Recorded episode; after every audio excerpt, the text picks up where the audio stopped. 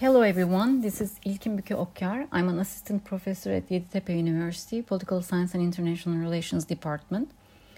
And I will be your instructor for Analytical Reading and Writing in Social Sciences course.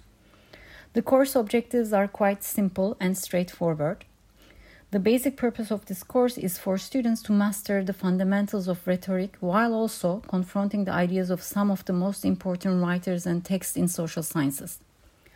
The course focuses on analyzing texts, building effective arguments, and crafting writing using evidence and secondary source material. Thank you very much and hope to see you in class.